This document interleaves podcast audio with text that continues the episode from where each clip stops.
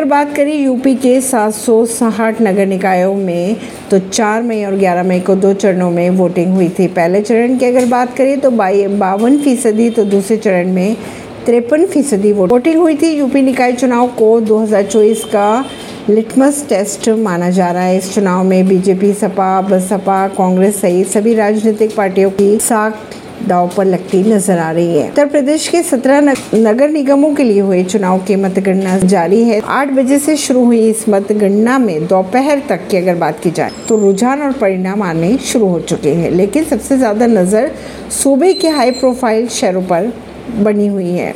इनमें से एक निकाय, गोरखपुर नगर निगम चुनाव भी है। यह यूपी के मुख्यमंत्री योगी आदित्यनाथ का शहर भी है। नगर निगम गोरखपुर से बीजेपी के उम्मीदवार डॉक्टर मंगलेश श्रीवास्तव बढ़त बनाए हुए हैं। वहीं गोरखपुर नगर निगम चुनाव में जीत दर्ज कर चुके पार्षदों के नाम भी आ रहे हैं सामने। ऐसी ही खबरों को जानने के लिए जुड़े रहिए जनता श्रेष्ठता पॉडकास्ट से। परवीन नई दिल्ली से।